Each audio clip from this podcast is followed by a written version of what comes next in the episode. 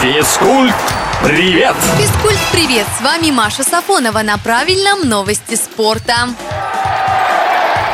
Международный центр спортивных исследований назвал лучшие футбольные академии в этом году. Московский «Локомотив» сохранил первое место среди российских организаций по количеству воспитанников в элитных лигах Европы. В общем рейтинге у «Лока» 28 строчка. Первое место у системы амстердамского «Аякса».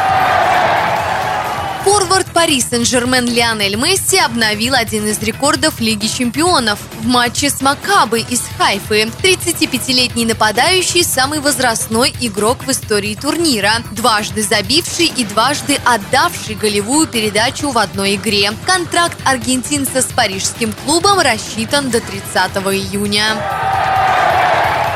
США стартует итоговый чемпионат женской теннисной ассоциации. В нем примут участие 8 сильнейших спортсменок, среди которых одна россиянка Дарья Касаткина. Также между собой сыграют пары. Завершится соревнование 7 ноября.